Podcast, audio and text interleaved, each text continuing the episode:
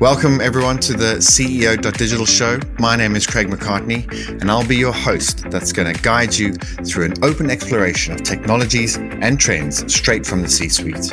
You'll hear insights will help you better deliver results for your company and its stakeholders. We'll be interviewing a range of C suite executives, those that are creating technology to those that are implementing it to support their businesses. Find out more and stay up to date at CEO.digital. And don't forget to like and subscribe to the show wherever you get your favorite podcasts. Today's guest is Neill Smith, Head of Infrastructure in the Scottish Government. In the realm of governmental services, it's unusual to hear words such as maverick or trailblazer, but that's exactly what Neill is.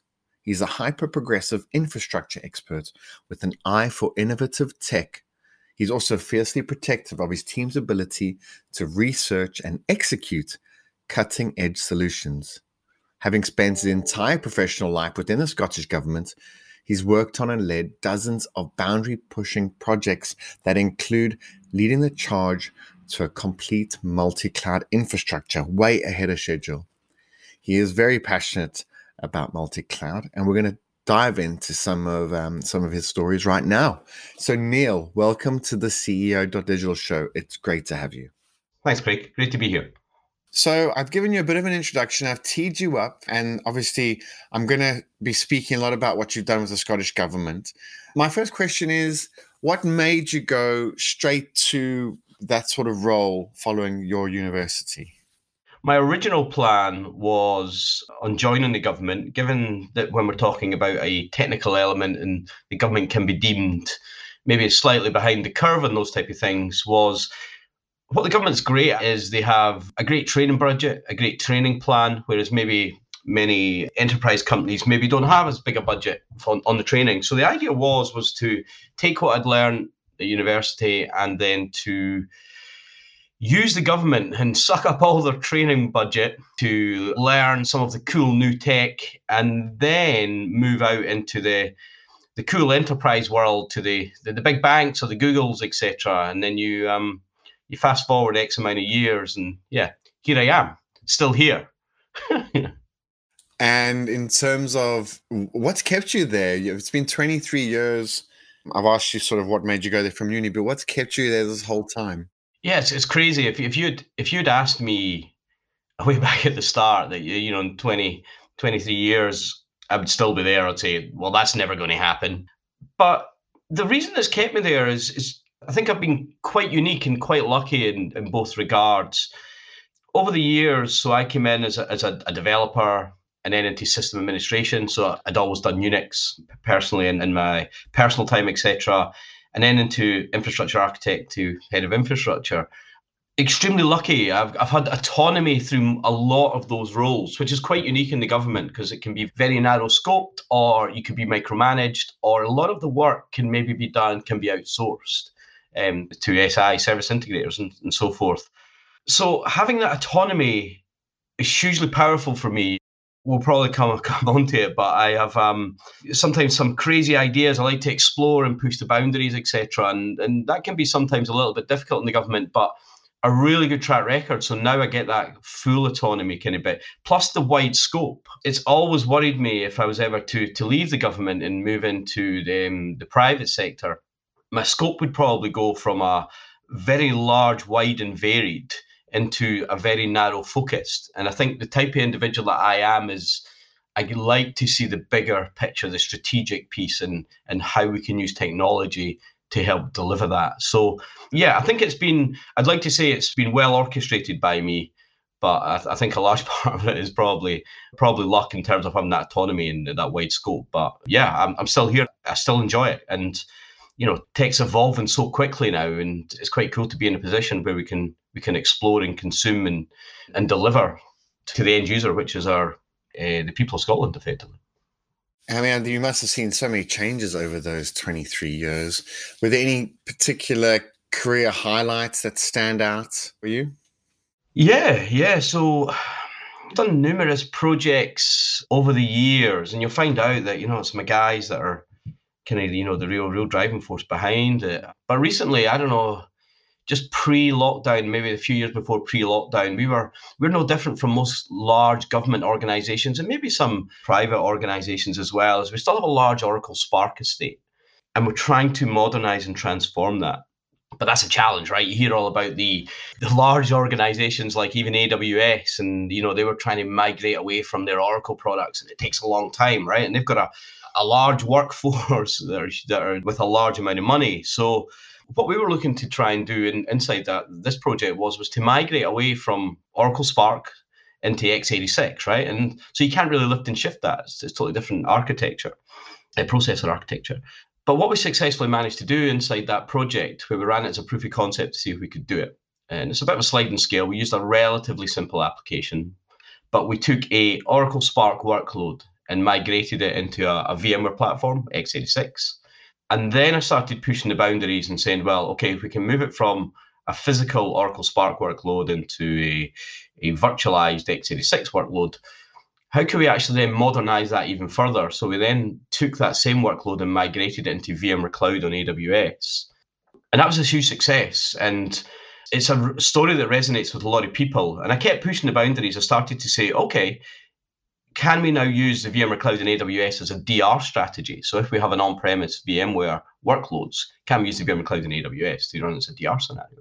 And what we actually done is we actually proved that. Um, so taking the legacy workload, virtualizing it onto a totally different uh, x86 platform, and then run it as VMware Cloud on AWS, and then running it as a DR scenario. And when I, when you actually put a time around that, it took three people three weeks to do that, right? And it's like that's crazy. If you told me at the start, um, that's hugely powerful. Now, I make no no excuse. It was a relatively simple applications. Some other applications need a lot more kind of rework, etc. Um, so I'm not I'm not trying to say it was you know one one size fits all. But three people, three weeks from starting the project to actually delivering. And most of that time, or a large percent of that time, is actually network connectivity between your on-premise estate and the, the, the cloud estate because we were still in their infancy back then using, using using cloud. So I'd like to say that's one of there's numerous ones, Craig. But yeah, the SPARC Tech Series 6 onto VMware and then onto VMware Cloud on AWS. And it's a story that resonates to a lot of people. And they're like, man, that's that's really cool. Uh, I've, I've, talked about it on numerous platforms, on podcasts and um, on stage, reInvent and VMworld, etc. And the many people that come up and went, "Man, I need to find out more about that." So it's great, right? When people actually see what you're doing and go, "Yeah, I have that problem. Can you tell me more?" Yeah. And how instrumental is your team to you know helping you with those projects? I know, I know you like I, I mentioned the the description that you're very protective of of your team and um, you want to give them the space to to research and and you know innovate. You know how how do you manage that and how do you work with them on that? Yeah, the phrase I always use is is the, my guys are the geniuses, right? These these are the guys that are doing the kind of hard work and having to to learn continually, etc. When I always ask them, says, "Well, what would you refer to yourself as?" and stuff like that, and they all kind of go, "Oh, we're just like kind of geeks and stuff," and I'm like, "Oh, okay." And the real thing about them is is is they enjoy what they do. So all I am is is if I provide the right culture and the right environment to allow them to enjoy what they do, then the success kind of speaks for itself. And all I am as part of that collective team is I'm I'm the the mouthpiece. I'm the spokesperson to say, hey, you know, I'm leading it and I'm, I'm trying to drive it, but it's these guys that are having to to, to navigate those the crazy world of IT at the moment and the, the high rate of change, etc. But for me, it's the culture and environment. As the government can be very red tape and bureaucracy. There's, there's, there's, still a lot of that, and it's my role to try and protect the guys from that um, and allow them to be creative and innovative. And traditionally, government is you don't really we don't really have an innovation budget or a space to be creative. There's generally a project initiation and then a, project delivery day. And if we're not going to deliver on time, and sometimes these can be politically hot potatoes in terms of hey, you've got to deliver on time, you can't be late. There's a lot of maybe things will get descoped just so you can deliver on time. And what I want to do is protect my guys from that. But what I say to the guys is, is you've got to do your day-to-day work, right? That's the your kind of standard tickets, etc. You know, it's not it's not the most glamorous kind of thing. In the gap, allow them to be creative and, and explore as much as possible. and they'll always try and exploit technologies. Even our current technologies they'll, they'll try and exploit. But even they'll come up with a new idea and go hey can i have a look at that? And it might not be relevant but there's so many examples over the years that something that wasn't relevant six months ago actually becomes a requirement or it's a solution needs to become to be made. And the thing that they looked at that six months prior then becomes relevant. And it means we can really hit the ground running and what i will say is is none of that is rocket science right? It's relatively straightforward. But in the government it seems like i'm a bit one of those unique people that you go how, how do you manage etc and it's like well it's not really difficult right? It's about it's about people and and and and, and allowing them that that kind of the ability to perform to their to what they're good at. And i always say like a happy person's a productive person. So if you create that environment while shielding them from the red tape and bureaucracy, then they, they kind of flourish. And then it makes my job easier because everyone says, Hey, Neill, you're doing a great job. And I'm like, Well, hey, it's those guys that are doing the great job. I'm just trying to enable them to be able to do a great job. Yeah, and I, one of the things I found quite interesting was one of the, the things that you do is you, you you ask them to come in, you know. So obviously there's remote work, but they come in, you let them play with the devices and the boxes, and and that also creates well it sparks ideas and then they come to you and then then you look to roll them out. Can you tell us a little bit about that idea? Yeah so in that gap i'm pretty liberal. I'll go just do what you want right? You've, you've done you've done what's needed to be done but they they love what they do. And, and what i love is the guys coming into me and going hey i've got this great idea. But then it's not just a, a conversation between myself and the individual with the idea. It's like well let's get everyone else in and let's discuss. Because what you find is having that that eclectic group of people coming up and went, hey, that's a good idea, but what about this component of it? Have you thought about that? And that's how over over the years, that's how some of our great solutions have just kind of morphed into this like great idea and great solutions, but then everyone feels part of it, right? Some people might not be part of they might they might not contribute much but they're they're all contained inside it. They all understand it. And that makes it easier when you're trying to deliver something particularly when you're trying to prove something.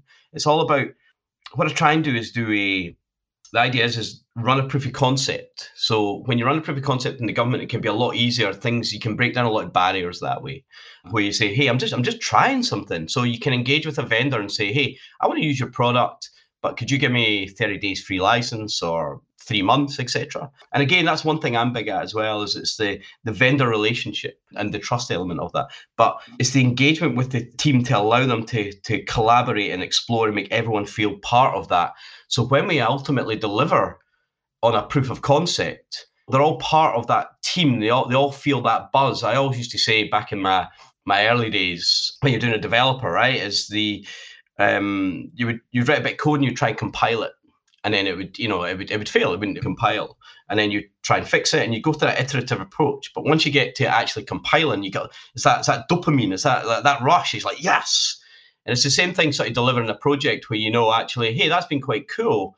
But but generally how we'll look at it is we'll do a proof of concept. Sometimes they're just internal infrastructure style challenges that most people don't ever see. I always say for infrastructure people just expect it to work. And when it doesn't work, it's like, oh my God, this is crazy. And I always relate it to like your gas and electricity kind of firms. People just expect the gas and electricity to work. But when it fails, it's it's incredible. It's like, oh my God, this is this is a travesty, etc.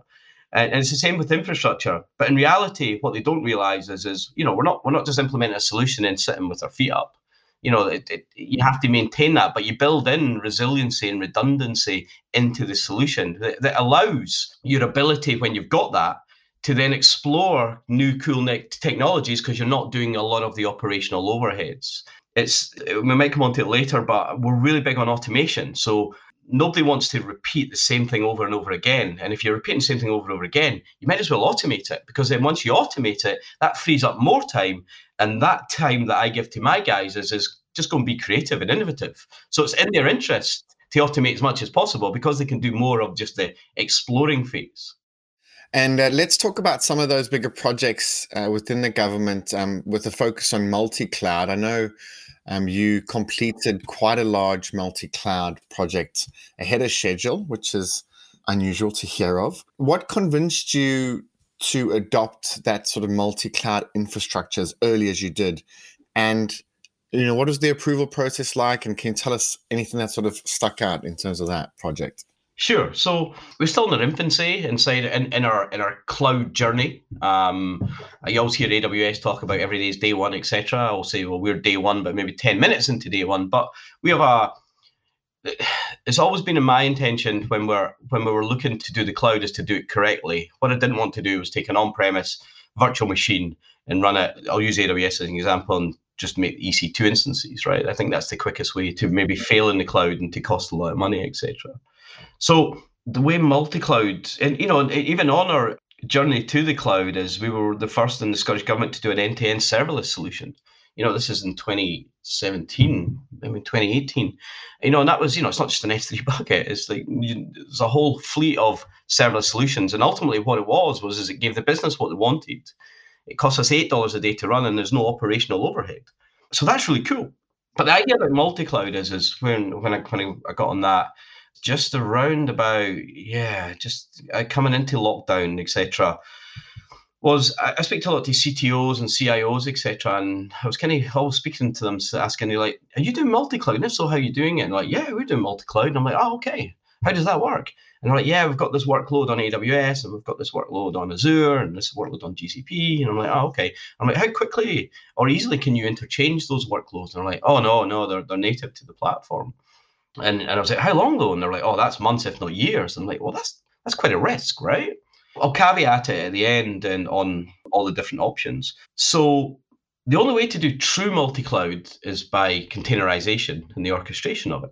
But and maybe here's the caveat is is you should host your workloads based on their requirements. That's what kind of drove me into this multi-cloud kind of uh, strategy was is too often in just about every organization, they have a cloud first policy. And a lot of people interpret that as, hey, I've got a new application, stick it in the cloud. Or, hey, I've got a legacy transformation project, stick it in the cloud. Now, in reality, maybe 90% maybe does sit in the cloud, but you should host those workloads based on the requirements. Now, that might mean on a physical platform, probably unlikely. It might mean on a virtual platform in a virtual machine. It might be on a virtual platform in a container. It might be on a a container on a cloud platform. It might be cloud native services or it might be serverless. But understand all your options there and then host it based on its workloads. And I'll touch on one of the challenges, and you mentioned there, Craig, about you know when you're trying to put ideas over, etc. Um, and what's been difficult for me over the over the lockdown is, is it's extremely difficult to sell ideas over video, right? It's almost felt like I lost my magic wand because you know I'm, I enjoy engaging with people and and you know seeing face to face and going around and meeting people and yeah, I felt like I lost my kind of magic wand. So when I was pitching this idea to the senior civil servants, they were they were like, oh, I don't know, it's difficult, you know, and I'm like, so the, the angle I put it at was, why does everyone just put their workloads into one cloud provider. And the one that got their head around it was it's a bit like a doctor and you go to see the doctor and he or she prescribes you the same prescription that the doctor he or she's prescribed every other patient they've seen that day. Right? And you're like well that doesn't that doesn't make sense because everyone's unique. The same with your workloads okay? So that that was the premise and they went oh, okay that kind of makes sense. But what i'm saying here is is is true multi-cloud and the containerized approach is just another option. Like I said, is it may well be a virtual solution or a cloud native solution or even a serverless solution is right for you, but host your workloads based on the requirements. So that's that's that's that's the key kind of bit. So what we looked at was how do we take a workload on premise and migrate it around numerous hyperscale cloud providers. Um, so we were currently running Kubernetes on premise inside uh, Red Hat OpenShift. And what we looked at was, was again, we used a relatively simple application, um, front end web server and a back end database. Um, it's you know, it's it's the same as the Oracle SPARC to to x86 solution. There's it's a slide and scale. The more complex the app, sometimes the more difficult it can be to try and to try and do the solution. But what we ultimately done was we took a workload from on-premise VMware inside Open on OpenShift and took that workload and then ran it into AWS onto running on OpenShift. And that took a minute and a half. And it's this is a website effectively. Um, so that was quite cool, right? It's like, wow, right, that's quite powerful. We then ran it over into Azure, again, a minute and a half. And we then um, ran it back down on premise into the VMware um, estate on premise inside the Scottish Government's data centre. And that's that, that was quite powerful. All right, we've proven the ability to move workloads. But the real kicker for this was with the tools that we were using, is we also had the ability to migrate away from our enterprise Kubernetes platform. So I mentioned that we were running the on-premise, we're running in Red Hat OpenShift, and we were able to migrate it to any hyperscale cloud provider, but still on OpenShift. What we could also do was we were able to migrate our enterprise Kubernetes platform. So we took that that workload on premise, on VMware, on OpenShift, and ran it natively into AWS onto EKS. And then migrated that same workload over into Azure onto AKS, and then migrated it back down onto um, VMware on OpenShift. We could have migrated onto Tanzu if, if we so.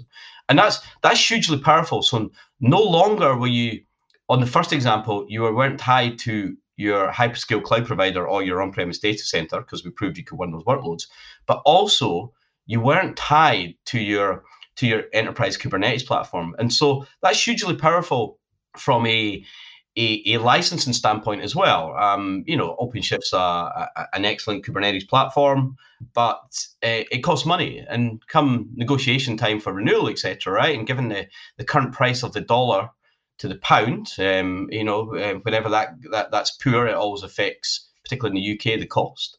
It may be too expensive. So when you go to Red Hat and go, no, I think that's too expensive, you know, you're a lot of the times you're kind of they know you're kind of hard pinned and it'll take too long for you to migrate away. Well, in reality, we're no longer. So it puts the power back into the, the customer's hands, which is where it should be, right? So it keeps them kind of on, on their toes. So I mentioned that that was managing the data layer and the Kubernetes platform, and we used a vendor for that, and that was uh, we used Portworx. So that was a pure storage acquisition recently, and we used Portworx to migrate that data layer because whenever you're using containers, it's always data that's key. Containers are great for for stateless applications, but we don't have any stateless applications in the government, right? So it's all stateful. And how you manage that, and that managed that whole piece, the, the the data layer, including the Kubernetes application state, and that's how we were able to migrate away. And there were some challenges. OpenShift used routes, no one else uses routes, or Rancher uses projects. So you just be acutely aware on those idiosyncrasies but then we also enterprised it up. We took it to the next level as, is okay, rather than migrating it from say AWS to Azure just over the internet, how are we going to do proper network connectivity? And we worked with another vendor who done multi-cloud networking, and then we worked with another vendor to do security and compliance. And they're the three kind of key pillars in a kind of proper true multi-cloud. It's the data layer, it's the networking layer, and the security compliance. So when you wrap that all up, we had a great idea, a great concept, and I'll tell you a funny story on that, and it leads back to the kind of team. Uh, we were uh, we were on a group chat on a Friday night at nine thirty, and it just someone put out a comment, and then the solution kind of born from there to then coming in on the on the Monday to then trying to thread this out and go, okay, is this going to be possible? And if it's possible, how easy do you think we can do it?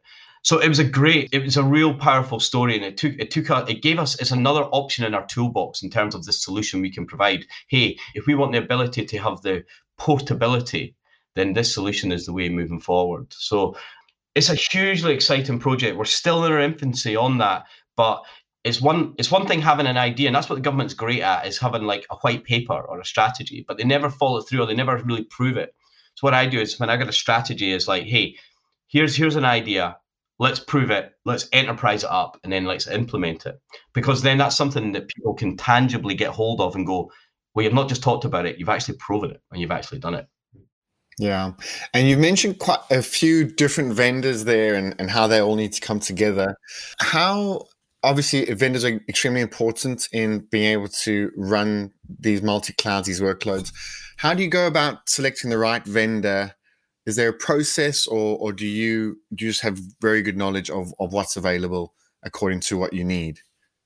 It's a difficult one. There's so many vendors out there right? There's so many startups and i'm not one just to pick an established company right? Sometimes you have to take a calculated but educated guess on things. However it goes back to the proof of concept um, idea craig is, is I always want to test the product first before I want to implement it. And if I'm really driven and we have enough time, I'll do multiple vendors that do the same thing and let those vendors know that they're they're each competing against each other for this potential solution. So it keeps them on point.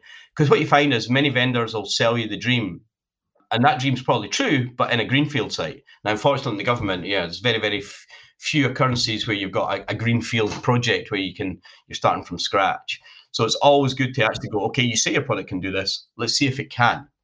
Um, and that's that's how I kind of operate. Again, it's more about, and it's also eh, letting the guys explore new technologies as well, right? They're they're the ones going to be playing about with it, so it's kind of cool for them. Traditionally in the government, what you'll find, and I kind of use a little bit of it, but it's not it's not it's not my, my main drive. Is Gartner? The government love the Gartner quadrant. You know, if it's if it's top right, you know that's that's the one we want to get. And in reality, that's not always the case. So it's always proof of concepts, engage with the vendor, and see what it can actually do. Because sometimes you actually find, like I said, when we were using Portworx, it was more, mainly to manage the data layer. It was just through an off the cuff discussion when we were in, engaging with Portworx and when we were actually, they were helping us set it all up and help us do it, was they're like, yeah, we can actually migrate the, your, your Kubernetes platform as well. And I was like, what? Wait. Um, I was like, yeah, I wanted, I, I wanted, I wanted to see that, and that was cool, right? It was, it was so again, it's all about engagement and talking. I think, as I say, that that goes back to more my role. It's about I'm the kind of spokesperson, the, the mouthpiece of what the guys are doing, but I like the, the vendor relationship, etc. And I, I put a, a, great deal of faith in that vendor relationship. It's it's all about relationship to me. I always say it doesn't matter how many years I've been with a company and think the product's great. I always tell them if a new company comes along that does the same product, does the same thing or better and cheaper, then hey, uh, you know, it's I'm I'm going to have to move because I always, you know, it's, it's, it's a bit cliche, but I, I always treat the government's money like it's my own, right? And so if I can if I can do solutions which provide the end user, the people of Scotland, what they need and quicker and cheaper, then yeah, it's, it's, it's a no brainer. And are you seeing the government embrace these new technologies a lot easier now, especially after multiple proofs of concept, some projects that went ahead of schedule? Are they seeing the advantages and and are they buying into the tech more, say you know pre-COVID versus now, which is not really post-COVID, but yeah, getting through it. Uh, yeah, it was weird. So we were, particularly in the government, we were really poor on video technology uh, pre-COVID, right? We didn't really have a video technology solution and it was great. You know, this is this is out with my zone, but it's credit to them. The, the acceleration on how they delivered during COVID things that were now a mandatory requirement. It was it was excellent, and it actually cut down some of that red tape and bureaucracy because they needed to deliver something quickly. But if you look at the bigger picture, Craig, is when you talk about government, and I'll talk about the central UK government as well. You look at like NHSX and and DFID, the international development, and HMRC. You know, and and there's a lot of kind of government kind of meetups, etc. And actually, there is some really cool stuff going on. You know, the government the government still can still be slightly behind on the curve, but there is there is pockets in there where they are being really innovative. They are being more engaging, and I always think is the more attractive you can become in the government in terms of hey, we're we're we're no longer at the bottom of the curve, we're on the curve. It'll attract people in, and it might attract people like me who think, hey, you're doing some cool new stuff, so I can cut my teeth doing that and get some great training. And who knows, right? They might they, they might just stick around. But it's not necessarily a bad thing if someone comes in and you get four, five, six years out of them, and they move on somewhere else. That's just that's that's just natural, right? Um, so it's all about just identifying the people, um, uh, but selling yourself and going. We are doing some cool stuff, and we do have some great terms and conditions. You know, sometimes it's not always down to the the bottom dollar, right? We don't we, we certainly don't pay as well as other um, organizations. But when you add it all up, you know, there's plenty of holidays and flexi time and and um, some good perks. It adds up, but it can be a great place to work if you're in the right area. And there are some real good pockets out there where are doing some real cool um, stuff. And are you recruiting at the moment for your your team? Oh, always recruiting. Um, the way I always say, Craig, is yeah. you know, you I, I, get a lot of CVs just randomly, um, but always recruiting, and we, we have a bit of a mixed hybrid. We have um, uh, civil servants and contractors in my team, so there's always a drive to replace the contractors with um, civil servants. is it's not always about the experience and the certification, you know. And, and this was like, hey, yeah, I'm AWS um, associate certified and all this kind of stuff, or, or professional, etc. And that can be great. But what I put a huge amount of focus on is is it's the individual. Again, it's hey, you might not have a great experience or background or any certification, but if you're telling me that you're genuinely interested in what you do and you do it in your own spare time, you know that's what I used to do. It's what I, you know, it's what a lot of the guys in the team do. You know, they knock off, but there are still. There's a funny story. I've got a guy who's on holiday right now and he's in Lanzarote. And he, he texts me um, um, last week, and he goes, "Yeah, just nipping down the pool, doing some uh, AWS training." And I was like, "Leave it alone." But that's him, right? He just loves it. Otherwise, he'd be bored. And it's those type of individual. And It's difficult to find those people, but it's about if if I can find those individuals that want to do that type of role, and I create the right culture and the right environment, then they're going to excel they're going to be great. And then once again, people are going to go, "Hey, Neill, you're doing a great job." When in reality, mm, it's those guys that are doing the great job. I'm just like providing that kind of environment. So yeah, always, always looking to recruit. And you know, we're we are an attractive place given the you know the cool stuff and some of the cutting edge stuff we're doing. So. And then talking about the future of technology, what excites you the most? Is anything you know coming down the line that you you're looking forward to working on, or or any sort of new technology you think is going to change the face of uh, of the government or business? It's, yeah, so many things, right? It's just it's, it's crazy. So obviously, I think multi-cloud's going to be when you start seeing referencing Gartner again. Uh, they're now sort of talking about how many people are talking about multi-cloud now, etc. I think multi-cloud's going to be the new big thing, and probably Kubernetes plays a long bit into that. Ironically, I was I was seeing a cool thing the other day, and it's it's weird because it's not it's not the most sexiest thing in terms of storage, but it was called um, holographic storage, and I was like, what? And it sounded really cool. Um, and it's all about how it's um, environmentally friendly, etc. How uh, and it can store data with no power or something for like sixty years, etc. And it's all this kind of cool stuff. I, I love just kind of hearing things and then maybe just going, hey, can we kind of take a look at it? But there's yeah, there's so many things moving forward. It's it's crazy. I think if you were to say ask that question five years ago to say where we are now, Craig, it's, it's you know I, I, wouldn't I wouldn't have hit the mark. I think it's just constantly evolving, constantly changing, and it's just it's just keeping abreast of it. It's it's engaging in conferences and listening to podcasts and just getting an idea and, and, and seeing what's out there. But but cloud is here to stay and it's, it's how that evolves. And what i'm trying to do here is with the multi-cloud bit is try and put the power back into our hands so we have the ability to to move workloads around freely as possible. But there's uh, yeah there's a lot of cool stuff coming down the the, the, the line but who knows if it if it sticks uh, but yeah I'll, I'll certainly be in in amongst it to try and find something that's, that's I know that question where you say, what, what do you see in the next five years? I mean, it's so hard. Just in the next year, it's hard enough to predict, isn't it? Especially the way everything's changed. And then, are there any topics or themes that you think aren't getting enough attention in the in say the multi-cloud world? I think there's still a misconception in terms of what multi-cloud actually means, and I think a lot of people and a lot of companies that went down that path where they think they're doing multi-cloud, but they're actually just tying themselves in into a multiple hyperscale cloud vendor that's restricting them for that, those workloads, and it's it's extremely difficult to get skills for even one hyperscale cloud provider, right? So that's that's always the fear when you say multi-cloud to somebody, they always go oh, oh no, um, we're struggling to recruit AWS skills. The last thing I want to do is try and recruit Azure or GCP skills, etc. But in reality, if you make it agnostic as possible and the containerized kind of approach, then it's pretty much a moot point. You, it doesn't really matter where it sits on. I mean, you have to understand if you use Kubernetes, that kind of platform. But in reality, it's true multi-cloud is, is based on that. It's not hard pinning you to to um, to different uh, hyperscale cloud providers.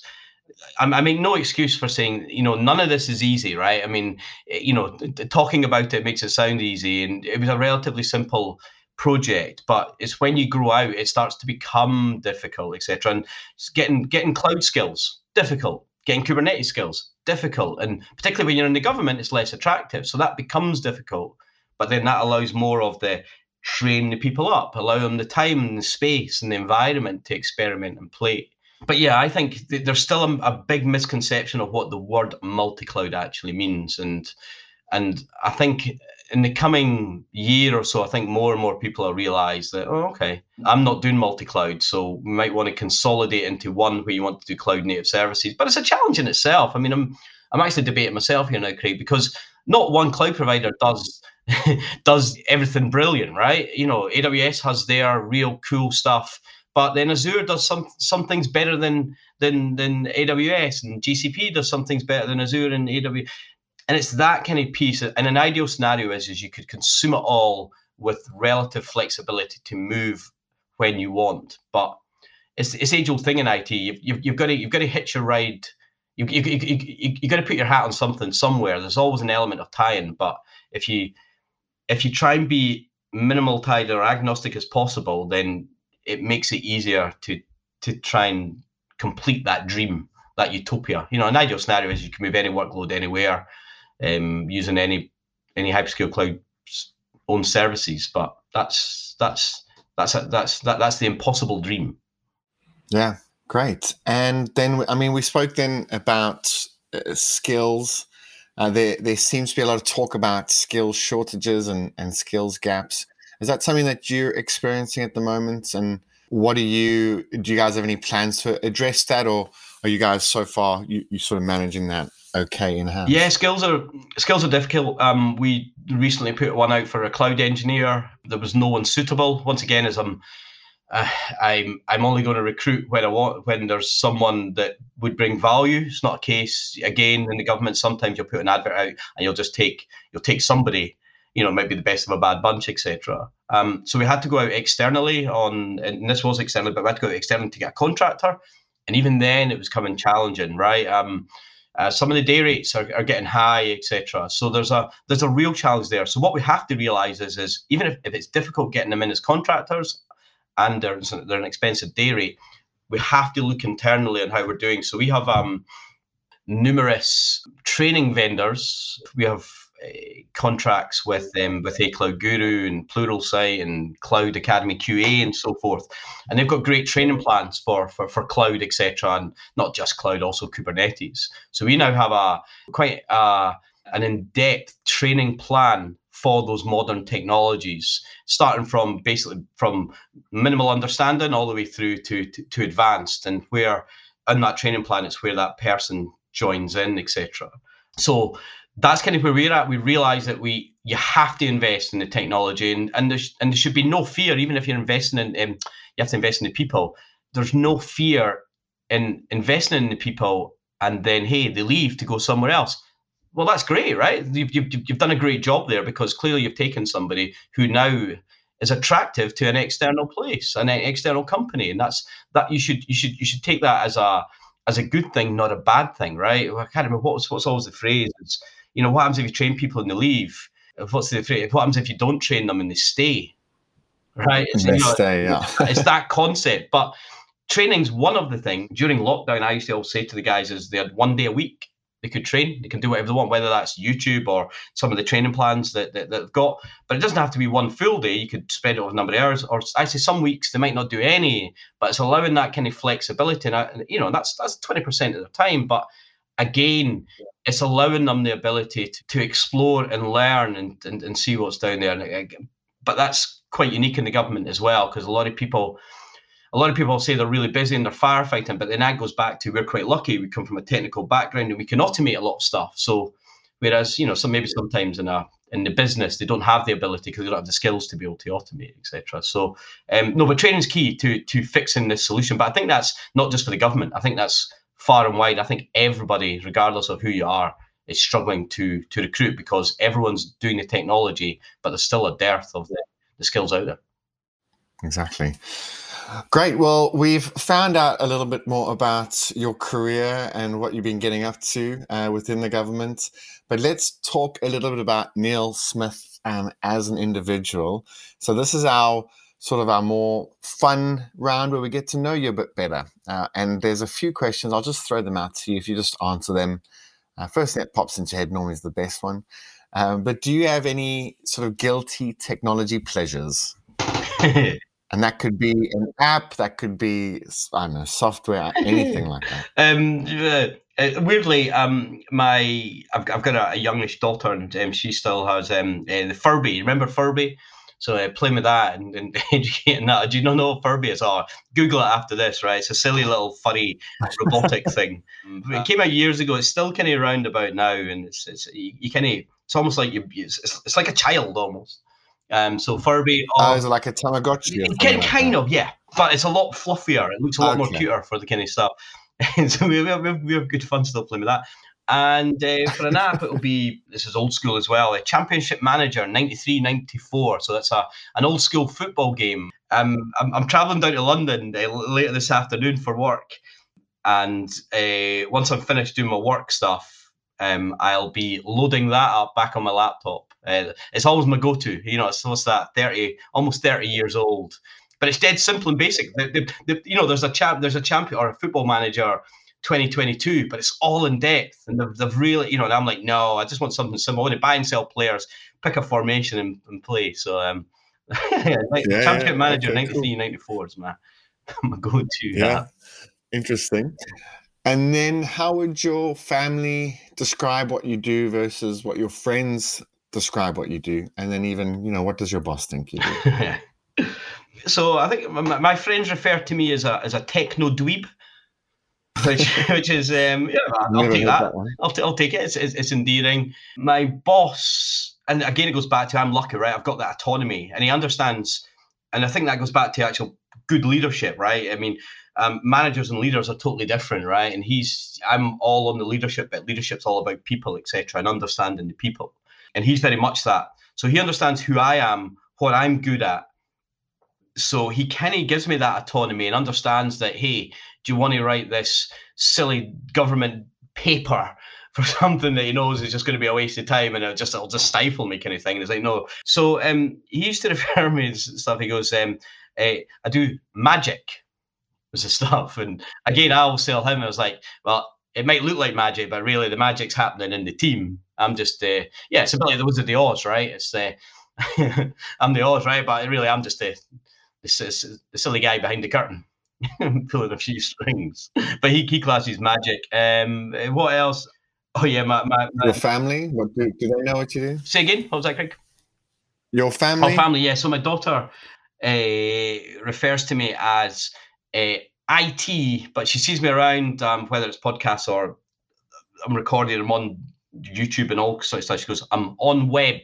As she likes to call it. I'm like, what's that? Oh, you're on web. On web. You're on web, or she'll and now she's she's she's get, she's getting older now, and she's got a tablet, and she she she googles like Neill Smith on the images, and I've got two L's in my name, so it's quite unique. And then she finds pictures, of my LinkedIn picture, and she goes, "Oh, you're on web, IT worker on web." So, um, and then are you reading any good books or listening to any good podcasts? Uh, yeah, um, less so books, more so podcasts. I love you probably if people that, that know Simon Sinek, you'll probably hear that I've just basically ripped off mm. most of his stuff on the conversation we just had there, Craig. Um, he has a bit of optimism, and I, I, yeah, ev- everything he kind of says resonates. Uh, years ago, when I found out about him, I was like, "Oh my god, this is this is this is this is me. This is this is this is exactly what I think." But it was very very difficult, and also relatively new over the last couple of years, it's um, Steven Bartlett. So the Diary of a CEO. Um, he's he was on ended up being on Dragon's Den, but again, he's got he understands that mindset. You know, it's just you know there must there must be incredibly great to work for these type of individuals where you're Simon Sinek and Steven Bartlett because they, they, they, they, they, their mindset's spot on, and I think that's I think that's what I'm trying to achieve. So yeah, I'd say those kind of podcasts. I'm not yeah, it's more sort of factual kind of stuff um, that, that I like listening to, or things that I can kind of steal, right? and kind of go, hey, that's a yeah. great idea. I'll use that. Nothing's original at the end of the day. and then uh, this sort of relates to that one, but you you speak at a lot of conferences, you go to a lot of events, you must hear and see a lot of other um, experts within the, the sort of technology sector. Have you seen any good speakers, or has anyone inspired you recently? Uh, yeah, God, I'm trying to remember the chap's name. I was I was down at the Cloud Expo London in March, and I got speaking to a guy from. He was like the CTO of Starling Bank. Oh, that's going to annoy me. I can't remember. Oh my God, he was he was an eye opener. I was I was like, this is gold. Everything he was saying was so. And then when you start piecing that together, how it's a a young upcoming bank, etc., and you can see how they they, they, they move forward. Yeah, there's there's numerous there's numerous people. I've seen a few years ago, pre-lockdown, I seen a guy called um, he used to work for EMC, American guy, uh, Chad Sakac, and he done the Pecha Kucha presentation, which I'd never seen before, and it's like you know f- five seconds a slide, and it's just a picture, and it's automated for like twenty five slides. And I was like, man, and it, it, over, over, even the, up till now, and that was a few years ago. I was like, I really, I'd love to do that. I've never I've never tried it, never executed it and stuff. But again, it's sometimes it's the people who's actually giving the message. Other times it's the people, but also how they present it, right? But yeah, there's been yeah, there's there's but yeah, there's there, there, there's a lot of people out there that that's really engaging. I always think it's not it's, it's not always about the individual. It's about just how they engage and how they how they kind of come across and I think I think that's what stands me in good stead, Craig, is, is I'm very uh, I know it's a podcast and stuff, but I can be slightly excitable and my hand movements go quite a bit and stuff like that. And I get it, a lot of people think, oh, that's really um, uh, engaging and uh, you know, and and you're draw, you're drawing people in, but it's you know, it's all just it's all just luck. It all just naturally happens. I'd like to say I'd I'd worked at it, but but it's not. Yeah. Well, it's a little bit of luck, a little bit of timing, a little yeah. bit of hard yep. work, all all together, isn't it? Great. Well, thank you so much, Neill. That uh, brings us to an end to this uh, podcast. Um, I've thoroughly enjoyed speaking to you, and I know our guests will enjoying uh, will enjoy hearing what you said. So, thank you for sharing your insight with us today. Perfect. Th- thanks for giving me the opportunity to speak about it today, Craig. Much appreciated. And uh, yeah, I'll be definitely looking out for you uh, on the circuit, and hopefully, I can get to meet you in person one day. But uh, to the listeners, if you uh, if you enjoyed that, then please do like and subscribe wherever you get your podcasts. I think Neill uh, will also be attending an upcoming Chief Wine Officer event. Is that right, Neill? Am I making that up? I believe so. Yeah. Okay. Good. so yeah, we uh, we host some wine events on the side as, along with the podcast, and will be one of our guests there. So uh, be sure to look out for that and register if you're interested. And thank you very much. Have a good day, everyone. Bye.